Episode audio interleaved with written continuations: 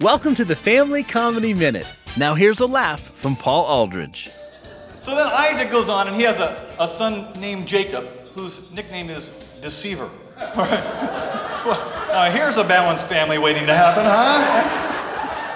Boy, I want to live in that guy's house, right? He has 12 sons. 12 sons. That's dysfunctional even if they're balanced, okay? And they all live on this big ranch, like it's the Ponderosa or something for these guys, you know. Right? And of course, the youngest son, uh, little Joseph. Uh, little Joseph is so popular with his codependent brothers that they toss him into a pit and sell him as a slave. All right. Find out how you can help a child's dream come true. Visit FamilyComedyRadio.com.